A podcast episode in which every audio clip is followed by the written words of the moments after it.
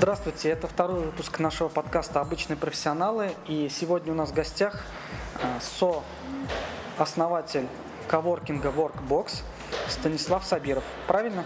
Да, здравствуйте. А, Станислав Сабиров э, – человек, о котором, наверное, мы мало слышали, больше слышали о Вячеславе Бушуеве, он такой человек публичный, да? Но в действительности, как оказалось, Workbox создал не только он, но и его э, партнер, скорее всего, да, по бизнесу. Партнер, да. Да, наш гость. Вот сегодня мы э, его будем пытать, узнавать все, откуда он, как он попал э, здесь, сюда, в Казань, в Workbox. И познакомимся с ним, и давайте узнаем о том, э, как он создал эту компанию. Да, здравствуйте еще раз. Э, э, Скажем так, про коворкинг Warbox я начну говорить позже. Да, Сейчас да. я начну говорить о том, как нас связала жизнь с Бушуем, да, как мы с ним познакомились. Ну даже давайте вернемся еще в глубокое прошлое по поводу вот, а, учебных заведений, образовательных заведений, работы и вот все потихоньку-потихоньку, наверное, придем к этому, к тому, что называется партнерство с Вячеславом. Понятно. Ну, э, родился и живу я в Казани. Закончил я Государственный энергетический университет В каком году? э, в 2010 году. С э, бизнесом я с Вячеславом стал заниматься, начиная с девятого года.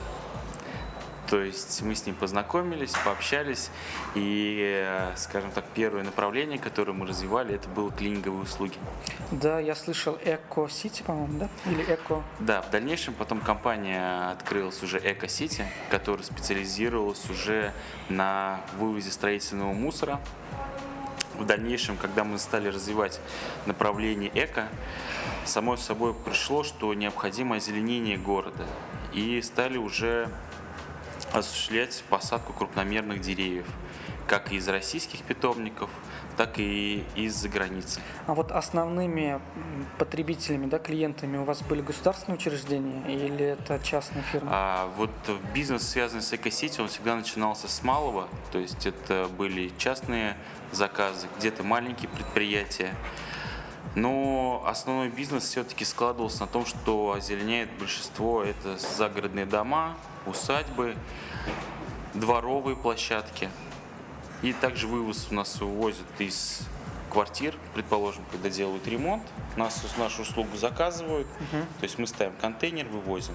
И то же самое, когда клиент нам звонит, в основном с просьбой, чтобы мы приехали, посмотрели его участок и оценили, какие необходимые деревья посадить, где газон уложить, где цветочки посадить. А вот сегмент этого бизнеса, это люди, наверное, не бедные, да? Это какие-то слои, где ну, там имеют особняки, коттеджи большие, Вы или знаете, это обычные люди тоже? Да, на самом деле контингент клиентов наш очень разный. То есть это как может быть и человек, который вышел на пенсию, хочет озеленить там свою дачу, либо участок, так и люди, которые уже определенное состояние имеют, которые уже заказывают определенные сорта Были деревьев. пенсионеры у вас, да? Да, были пенсионеры, то есть А вот по оплате тогда, раз к вам обращались пенсионеры, наверное, это если клиенты были такие люди средних слоев, даже может быть ниже, да, цены, ценообразование этих э, услуг, оно было на каком уровне? То есть это было за квадратный метр, это было за какую-то часовую, там почасовая оплата была или что? Как образовалась цена? Ну, если взять наши цены, которые указаны у нас на сайте, если их посмотреть и сравнить с конкурентами, у нас цены находятся на среднем уровне. То есть они не запредельно высокие, но в то же время не низкие. Да? Этот ценник связан с качеством. То есть мы представляем качественный товар, я имею в виду сейчас крупномерные деревья и газон. Если брать а, а, мусорный бизнес, это оперативность, связанная с ускоренной доставкой контейнера, ну и в то же время его забор. То есть здесь идет по весу оплата? Или Ну- по услуге самой только, по факту, По услуге. по факту услуги? Да. То есть количество мусора уже не зависит э, при какой-то зави- в оплате? зависимости от того, что клиент хочет. Ну вот смотрите, например, я построил дом, и у меня есть некоторое количество мусора, с которым я не хочу связываться, не хочу ехать там на КАМАЗе, нанимать КАМАЗ, там, сваливать его куда-то, ответственность брать. Вот дом, скажем, ну, 10 на 15. Построили я участок, там 10 соток. Сколько будет стоить это примерно? Ну, сейчас я не, не, не могу вам ответить на данный вопрос, так как это выезжает на специалист на место, оценивает какой масштаб там, потому что есть определенные нюансы, связанные, если у вас дом кирпичный, Угу.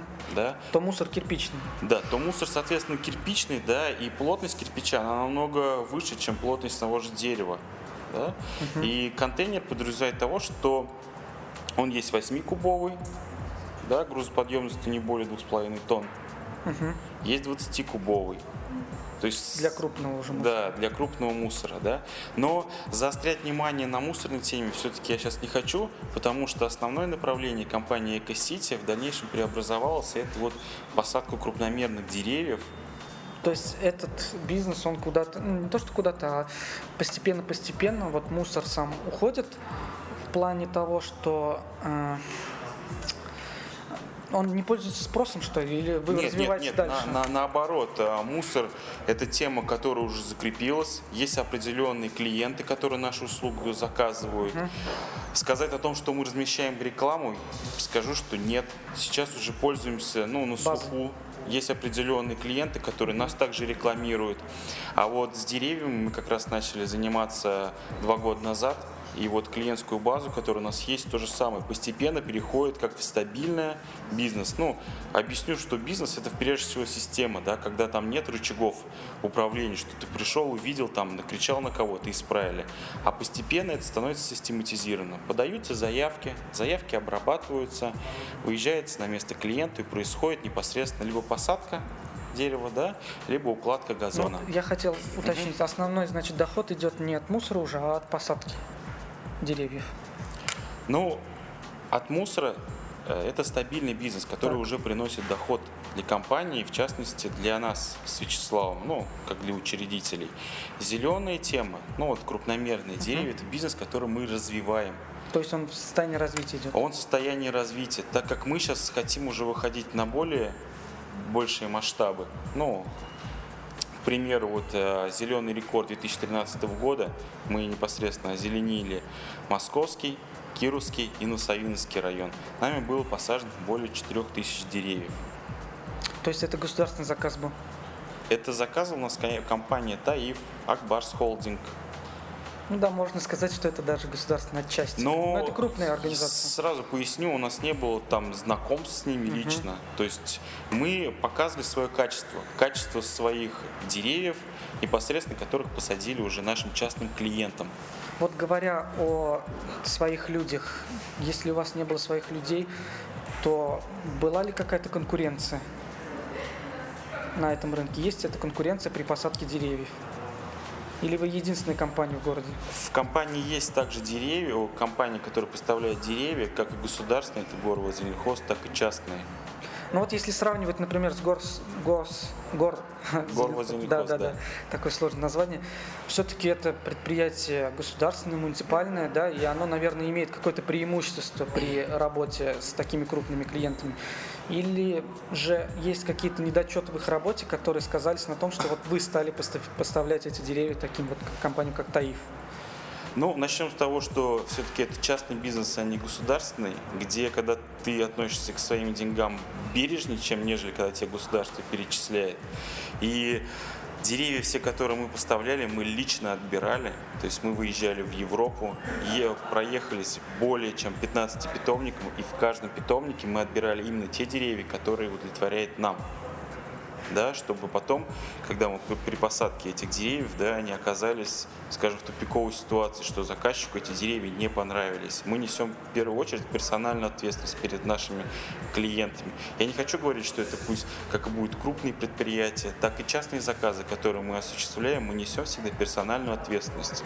Клиент всегда вправе а, заказать у нас услугу и с нас эту за услугу спросить, как мы и говорим. Качество, которое мы предоставляем клиенту, оно всегда наивысшее. Почему? Потому что, опять повторюсь, мы к этому делу относимся ну, со своей, скажем, ответственностью, чтобы это не было так, что для галочки сделали, посадили, отправили. Вот по поводу тогда качества деревьев, да, вы заказываете из Европы, из каких стран и какого сорта, что ли, можно сказать, или какие? Все, все в зависимости от того, а, какой, какие потребности у наших клиентов. Потому что есть польские питомники, да, где очень большое количество деревьев по хорошему, ну, по хорошему ценнику а, не удовлетворяет, например, качество, если нам необходимы очень большие деревья, ну, там 10-15 метров, они больше находятся в Германии. Но есть также и другие питомники, которые поставляют хвойные растения в виде кустарников, можжевельники. И то есть, когда клиент к нам обращается, мы в первую очередь составляем опросный лист, что необходимо для нашего клиента. И на основании этого листа как бы смотрим, где какой товар нам закупить, когда нам это сделать, ну и, соответственно, поставить. Почему не Россия? Почему вы не закупаете? Нет, нет, а, как бы оговорюсь, да, в основном кто у нас закупает наши деревья, мы все-таки предлагаем сначала наши российские питомники. Почему не соглашаются тогда люди? Ну, начнем с того, что рынок самих питомников, он был изначально в советское время как бы заброшен и ну, не развивался, а существовал чисто для галочки, либо вообще полностью перестал ну, функционировать. Сейчас этот бизнес немножко растет, он начинает набирать обороты, то есть люди относятся к этому с точки зрения коммерции, ну, дабы получить прибыль. И, соответственно, наши деревья, которые мы покупаем уже в российских питомниках, они, скажем, удовлетворяют качеству и запросов наших клиентов. Но все равно не хотят, да, из Европы некоторые? Ну, не то, что из Европы, здесь еще есть понятие скорости и качества самой продукции. Если мы говорим о том, чтобы поставить сюда, например, вот поступил заказ, необходимо тысяча лип чтобы найти тысячи лип в республике Татарстан, это надо проехать не один питомник. Угу. Вот.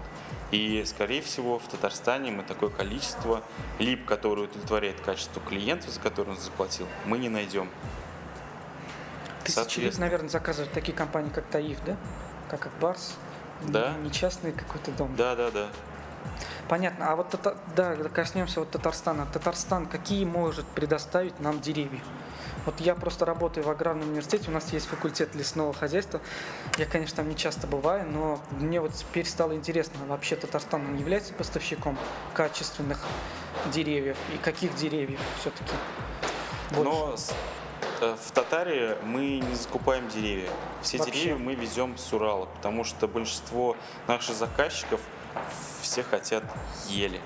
Хорошие, отборные, там, не знаю, понятие еще есть виповские деревья. Да, такого качества в Татарстане, к сожалению, ну, наша компания не нашла.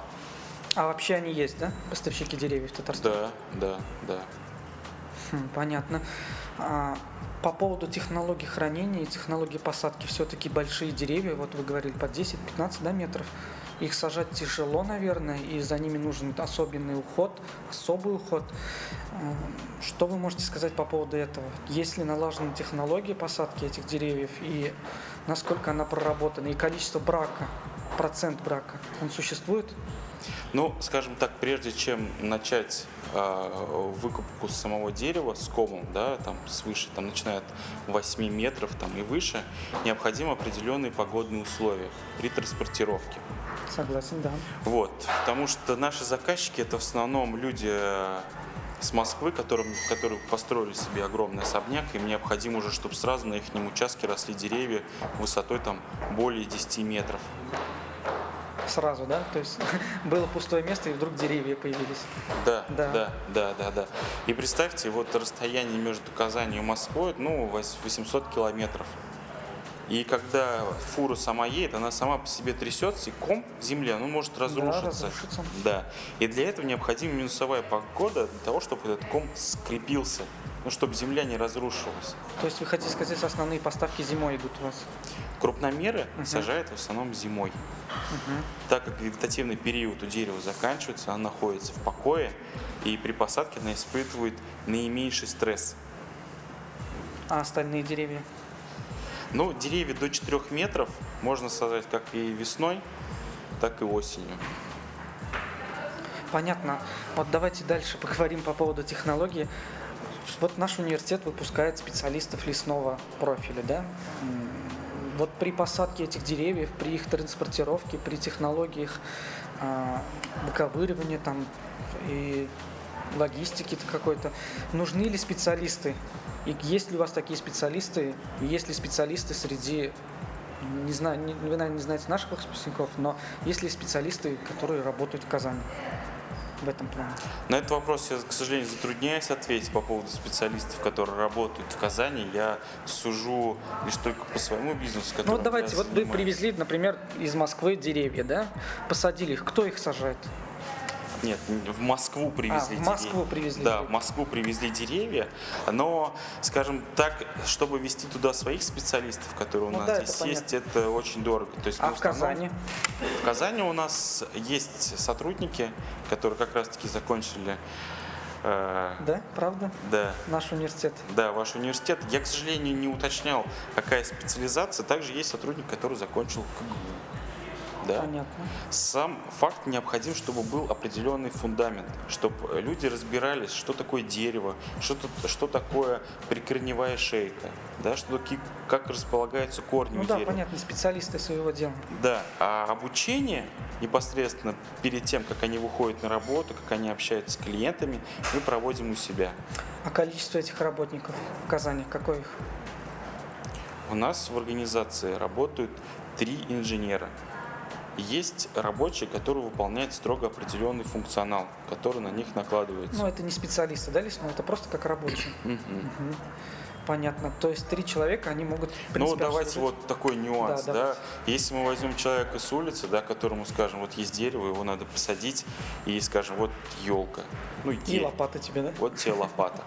Ну да, он возьмет ее, посадит, забыв о том, что у ели есть определенный забыл, как это слово называется, но еле растет, к примеру, на севере больше, на юге меньше хвои. да. да. Если мы это дерево посадим противоположно, то есть южную сторону мы посадим к северной, дерево погибнет. Ну, вернее, оно не погибнет, оно не будет развиваться изначально, как у него было заложено. Наши же специалисты этот вопрос изучают, то есть прежде чем дерево выкупить, делается определенная заметка этого дерева, где у него южная, где северная сторона. И только после этого на участке нашего клиента происходит высадка именно вот в данной структуре. Понятно. То есть вот у нас уже и время, да? Все-таки мы хотели сегодня поговорить и о коворкинге, а уже 20 минут говорим о посадках деревьев. Кроме вот этого бизнеса, посадки деревьев, а, вывоза мусора, есть ли какие-то еще проекты? Проект Coworking Workbox, в котором как раз-таки мы сейчас с вами находимся, где мы mm-hmm. с вами общаемся. Этот проект, он полностью отходит от понятия мусора, деревьев, но в нем сохраняется черта экологичности. Экологичности, правильно вы заметили. Скажу, что такое коворкинг для слушателей, чтобы они разбирались. Это совместная работа. Но не как в офисе, что все работают, а атмосфера, связанная со свободой, с фрилансом, ну, с отношением к саму, самой деятельности, которую делают. Мы к этому бизнесу ну, в компании EcoCity, шли очень долго. Мы сначала взяли себе огромный офис, потом взяли себе офис, где очень много маленьких подком, туда посадили своих менеджеров. Но не хватало именно вот этой, вот этого заряда, вот этого общения. Свободы. Ну, свободы, общения, чтобы люди, когда приходили на работу, чтобы они чувствовали, что им реально хорошо в офисе. И мы стали изучать вопрос, а как это можно реализовать ну, на нашем казанском рынке. Как, как, это, как это сделать? И, к сожалению, рынок Казани как раз-таки не, а, создавал, не предлагал услугу коворкинга. Ну, вот давайте будем чис- на чистоту говорить. Mm-hmm. Я записывал подкаст с коворкингом Клевер, и он, по-моему, открылся немножко раньше вас. То есть конкуренты же все-таки есть. Чем ваш коворкинг отличается от, например, этого, от клевера, или чем акваркинг отличается от других. Ну да, есть такое, такое понятие, как экологичность. То есть я вот сейчас сижу здесь, вижу, что у вас э, все такие деревянном стиле, да, все сделано. А, панели какие-то, я читал в Твиттере на сайте у вас экологические, каких-то соответствуют экологическим требованиям. Что еще можно выделить среди преимуществ? Место расположения. Да, почему Мы вы выбрали это место декабрист? Как бы сразу оговорюсь, да, как бы поясню. Бизнес, который мы сейчас создали, мы создали его в первую очередь для себя. Ну, То есть того, те что- инженеры, которые здесь работают, они здесь сейчас. Они приходят сюда, да. Приходят сюда, сюда приходят и наши клиенты. Мы организовывали вот это место, чтобы для него было очень комфортно доехать. То есть сюда ездит метро, автобусы, трамваи, троллейбусы. Для нас это удобно. Я думаю, что это удобно и для наших клиентов, которые сюда добираются.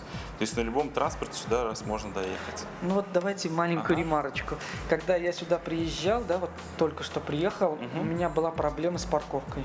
Вот честно говоря, я и в тот день, когда хотел приехать на фотовыставку и приехал, очень долго искал место для парковки. И вот сейчас тоже пришлось мне нарушить правила а, движения, там как-то проехать через остановку, зайти как-то так. И, ну, можно сказать, что вот есть такая проблема маленькая. Но это не маленькая проблема, эта проблема сейчас есть во всем городе. То есть, если вы возьмете любой определенный центр, даже торговый, там тоже есть проблемы с парковкой. Вот. Ну вот что, что можно сделать вот в этой ситуации здесь? Ну, люди, которые у нас работают, которые являются также клиентами коворкинга Workbox, они все приезжают на метро. Ну да, они фрилансеры. Да. А вот клиенты, которые по поводу приезжают ваших деревьев, да, или вывоза мусора, мне кажется, это люди такие, они обеспеченные, им не нужен не нужно метро, они, наверное, все-таки передвигаются на личном транспорте. Но сейчас не хотел бы заострять эту проблему, но, скорее всего, это надо задать ее нашим властям, чтобы они решили проблему И с паркингом. Да, и, и Арендодателям. да, кто нам это сдает. Я не могу, если бы это было там наше пол- полное здание, да, на этот вопрос я полноценно бы ответил и сказал, что да, мы решим эту проблему. В данной ситуации у меня скованы руки, я вам не могу сказать, где именно Ну парковаться. Вот но я, Ага.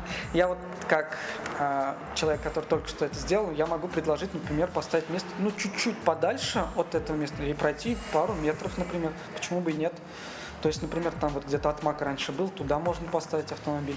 Сюда заехать, ну, во-первых, очень сложно, во-вторых, это небезопасно в плане того, что здесь люди ходят самых разных а, социальных групп, и они могут просто вам поцарапать машину случайно или не случайно. Вот поэтому. Ну, все-таки здесь рынок, здесь внизу. Ну, здесь понятно, здесь и рынок, и машин очень много, да.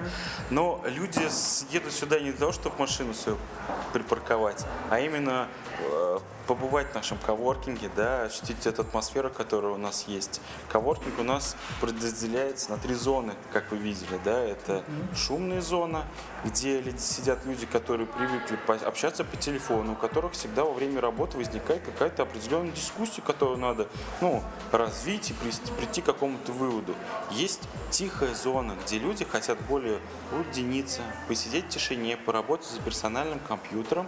И есть зона под мероприятие. Это ивент-зона, она находится вот там у нас. Если придете, я вам покажу экскурсию самую индивидуально. Также в коворкинге подразумевает того, что есть переговорные комнаты, потому что не всегда приходится обсуждать определенные финансовые ситуации в компании, да, при всех. Нужно да, уединиться, даже если, э, скажем так, провести планерку со своим сотрудником, да, чтобы ему доложить как- какую-то определенную мысль, там, ну, или замечание сделать, или наоборот повысить ему оклад. Для этого существует определенное уединение, да, вот как раз это переговорка. В то же время, когда провести обучение для своих сотрудников, для этого у нас есть конференц-зал, где компания может снять его у нас на определенное количество часов и провести обучение там. Ну, я этот вопрос уже задавал Мгм. а, с вашим конкурентом, касающиеся проблем. То есть всегда разговор, мне кажется, это должен быть не, подтвер... не говорить да, да, конечно, да, все-таки это должен быть какое-то оппозиционное мнение. Вот по поводу оппозиционного мнения, все-таки коворкинг, он преимущества какие-то имеет, но есть и недостатки, например, в плане безопасности. Все-таки здесь люди работают разные, приходят клиенты, и вот я смотрю, здесь дорогие компьютеры, ноутбуки, техника. А Как с, эти, с этой проблемой вы не то чтобы боретесь, а решаете? То есть таких примеров, наверное, еще не было по поводу каких-то преступных деяний, но есть такая вероятность, есть возможность. Вот я был на фотофестивале, здесь лежали куча объективов. Один объектив там может достигать и 100, и 200 тысяч рублей. А, Это на самом деле очень хороший вопрос.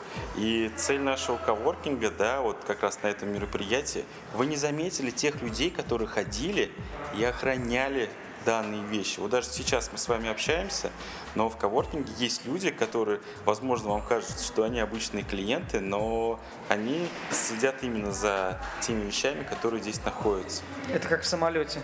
Есть в американских самолетах сидит человек, который летает туда-сюда и следит, да? Да, да, все верно. Я объясню концепцию коворкинга. Да, люди здесь должны находиться в свободе.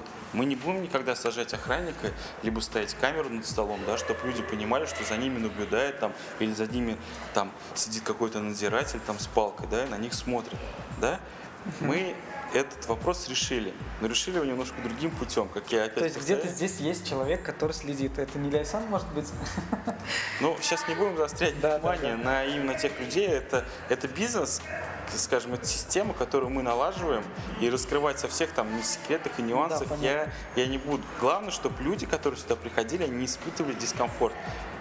Еще одна проблема, которая есть в коворкинге, это вот та атмосфера, она, во-первых, с одной стороны, она сближает, она дает помощь а, в работе, то есть вы можете какой-то совет спросить, но с другой стороны, вот шумность, даже вот сейчас мы записываем подкаст, мне пришлось повысить свой голос, чтобы а, не было слышно задних шумов, да, то есть вот передвижение, она тоже, возможно, отвлекает. Вы сказали, что у вас есть тихая зона.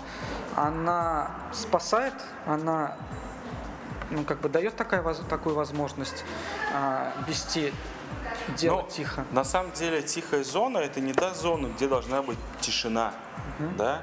Все-таки мы говорим о социальности да, вот этого данного проекта, потому что как у нас Советский Союз разрушился, все поставили себе железные двери, все отгородились от всех друг друга и забыли, что есть и соседи, да, есть люди, которые ходят на улицах. При- Приехать в Европу, посмотреть определенный парк, да у них все сидят просто и общаются друг с другом, независимо от того, близкий этот человек, знаешь ты его, не знаешь. А у нас все заперлись в офисах, там все поставили замки, видеоглазки, камеры, ну везде все вот так вот. И люди вот это потерялись. А мы как раз-таки решаем данную проблему, чтобы люди, когда сюда приходили, они чувствовали именно свободу. Чтобы незнакомый человек им казался близким либо другом, либо напарником. Но либо он ведь может партнером. оказаться и таким хорошим. Ну, в плане того, что он, например, ваш конкурент. Вы работаете над одним проектом, и он ваш конкурент. Это может быть такое? И он, Ну, например, придет вечером, когда тебя нет, возьмет компьютер твой и все сотрет. Но это уже нюансы, связанные с безопасностью. То да, есть здесь тоже сейчас. следят за этим, да? Ну, он Да. не сможет попасть сюда ночью один. А у вас, кстати, да, вот по, а по времени работы, вот Клевер Коворкинг, еще раз вспомним, он, по-моему, круглосуточный. Здесь у вас время работы ограничено. А, смотрите, мы услугу данную, работу круглосуточная, запускать будем, когда это необходимо будет нашим резидентам. Все-таки коворкинг – это бизнес, который должен приносить определенную прибыль и для учредителей, и решать проблему клиентов. В данный момент работа круглосуточная, она не предоставлена, так как она не пользуется спросом. Да и арендодатель, наверное, не позволит такое сделать. Нет, нет. Кстати, у нас договор заключен, что мы имеем доступ 24 часа. К этому месту. А подход к этому месту, вот я сейчас смотрел там через лифт, он не закрывается ночью? А, Тюбетейка сама по себе, оно соединено с этим зданием, где мы сейчас как раз таки находимся, коридором. Но в это стоящее здание семиэтажное есть еще два входа. С той стороны, да? Это с внутреннего удара и со стороны Шамиль Усманова, где сидит как раз таки охранник. Когда к нам приходит наш клиент, мы звоним, и двери могут открыть и в 10 часов, и в 11 часов. Понятно. В этом плане, Мы да, доверяем понятно. своим клиентам. Если им необходимо остаться поработать, вот недавно было там до 5 часов утра, ну вот надо, мы скажем, работайте, пожалуйста. Оставим для них нашего администратора в случае необходимости. Но запускать доступ 24 часа мы будем, когда у нас э, как минимум будет 40, 40 резидентов. Да, давайте поговорим по поводу резидентов. Вот я смотрю, а, был недавно и фестиваль был недавно фестиваль Союз фотографов, и вот я так прошелся по столам, видел резиденты. Кто у вас среди клиентов воркбокса? Какие это резиденты? И какого характера бизнес у них а, вот на данный момент есть? Все проекты, которые сейчас здесь предоставлены коворкинг, наши клиенты, это люди, связанные с IT. Есть человек, у которого офис находится в Калифорнии, а он в данный момент здесь э, пишет программу. Есть человек, который занимается онлайн-продажами, то есть вот есть интернет-магазин. Сенстор. Да, вот это интернет-магазин. Угу. Есть юридическая помощь, которая тоже оказывается онлайн. То есть есть определенный ресурс, на котором люди задают вопросы, а юрист отвечает в процессе онлайн. А почему юрист приходит сюда и не отвечает дома? Ну, вы знаете, этот вопрос на самом деле очень такой обширный, на него отвечать сейчас. Ну да, это тоже одна из концепций. А вы пробовали сами работать дома? Да, я знаю, я знаю, что это такое работать дома, это все отвлечение, это вот как раз-таки преимущество коворкинга, то есть это ты приходишь, например, в костюме, да, в пиджаке, и у тебя сразу же и настрой такой же, или, например, приходишь, ты видишь, что все работают вокруг, и тоже, соответственно, приходится, не то, что приходится работать, а такая атмосфера создается рабочая. Ну, конечно, вам скажут, надо вынести мусор, надо там покушать. И у вас все это превращается в такую рутину. И когда да, вы ты доберетесь... еще тем более, если сидишь в трусах, то, конечно, у тебя Да, и когда вы доберетесь до своих дел, скажем так, ну, пройдет очень много времени, или вообще вы не доберетесь до этого. Сам по себе коворкинг, он подразумевает того, что вы куда-то выходите, ну, вы куда-то едете, и тем самым вы уже настраиваетесь на определенную волну, что вам необходимо этот вопрос завершить, ну, какую-то работу доделать, либо сделать. Понятно. Давайте еще поговорим о ценообразовании. Вот вы извините, но я буду все-таки сравнивать, потому что я записывал этот подкаст и с ними тоже. А, ценообразование. Вот я знаю, что там 500 рублей это ежедневное посещение. То есть там есть и абонентское, есть и повременное. Вот с точки зрения этого ценообразования здесь как, какие цены и какая, какие режимы работы есть? Ну, начнем с того, что я как бы не хочу опираться на ценообразование там, ну, конкурентов. конкурентов. Мы, когда начинали этот бизнес, первоначально мы сделали бизнес-план. И цены, которые в нем прописаны, они отталкивались от рыночных цен, которые, скажем так, удовлетворяют казанским запросам. День пребывания в коворкинге у нас стоит 400 рублей. 400 рублей мы предоставляем рабочее место, чай, кофе, атмосферу, связанную с тем, что здесь всегда определенная постоянная температура. 25 градусов. Если мы говорим, что клиент хочет у нас взять целый месяц, этот ценник у нас 4000 рублей с плавающим местом. То есть клиент приходит, какое место ему нравится, какое свободное, он его занимает. Если клиенту есть необходимость фиксированное место, чтобы не плутать и не искать, где, ну, где находится его стол, данную услугу стоит 6 тысяч рублей. Понятно. Вот давайте с ценообразованием мы поняли, да, они примерно соответствуют а, общерыночным ценам. Поговорим еще немножко о том, какие мероприятия здесь проводятся. Вы же не только воркбоксом, то есть не только коворкингом занимаетесь, но и какими-то встречами. Вот недавно прошла такая акция или такой фестиваль, фотофестиваль, первый фотофестиваль в Республике Татарстан. Да, я являюсь как раз членом Союза фотографов. Мне посчастливилось здесь побывать, посидеть, посмотреть, что это такое. А, какие еще мероприятия, кроме вот фестивалей, а, мастер-классов, что еще проводится? Ну, Помимо мастер-классов нет, нет. Давайте, давайте мастер-классы, да, поговорим. Нет, наоборот, таки а, в коворкинге каждый четверг у нас проходит мастер-класс. Это людей, которые достигли определенного успеха в бизнесе, там, в художественной литературе. Угу. Вот 14 числа у нас будет Денис Осокин у него будет э, доклад на тему, как написать сценарий. Клево. Ну такая узкая, конечно. Сегодня, сегодня, 12 сентября, у нас будет э, Нияз Гараев, это генеральный директор компании Реаспект, ну, рекламная компания. Рекламная компания. Угу. Он будет говорить о том, какой стиль управления компанией выбрать тоталитарный, авторитарный, либо либеральный. Это тоже на самом деле интересно. Да? Интересно для кого? Кто как раз-таки начинает свой бизнес. Ну, наверное, в рекламу все-таки нужно либерально выбирать. Ну, так как мне так кажется. Ну, это вот мы смотрите, узнаем на мастер-классе. Нам, нам именно кажется, а у а, человека угу. есть определенный опыт, которым он сегодня поделится. Все эти тренинги, семинары, они бесплатны для резидентов. Для резидентов. Для резидентов. Угу. Есть тренинги, ну, скажем так, семинар, который мы организовываем, они тоже бесплатные. Ну, надо сноску просто смотреть. Давайте еще такой вопрос по поводу мастер-класса. Вот он сейчас выступит, ему есть какая-то выгода от этого? Он там получает деньги или он получает известность? Компания получает известность или, комп... или человек, который выступает, получает за это денежку? Ну, людей, которых мы приглашаем сюда, они уже обеспеченные люди.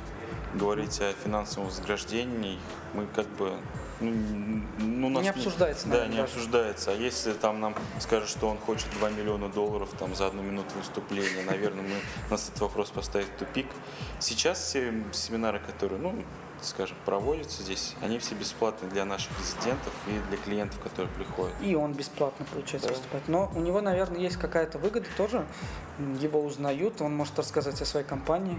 Вот, например, Нияз Гараев, он же выступит сейчас, и вот будут люди знать, что вот есть Реаспект, такая компания рекламная, и могут обратиться, стать Ну, компания Реаспект, она входит в 100 крупнейших интернет-компании России, говорить об ее известности уже, скажем так, ну, смысла нет, ее все знают, даже за пределами там России да, я не говорю о Москве и Петербурге.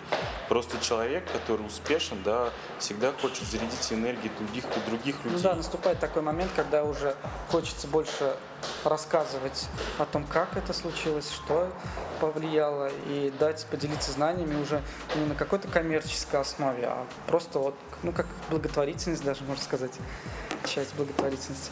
Понятно. Вот мы с вами рассчитывали записать подкаст в течение 30 минут, сейчас уже идет 36 минута. А, давайте немножко еще поговорим о резидентах, немножко о своих преимуществах вы расскажете и э, дальнейшие планы ваших э, действий, развития, что вы видите дальше. Первоначально, да, сам по себе коворкинг, он призывал это open space, открытое пространство. Потом мы пришли к выводу, что необходимо это пространство все-таки разделить на определенные зоны, где будут трудиться люди, которым необходима там шу- тихая, шумная зона, либо наоборот зона для проведения мероприятий.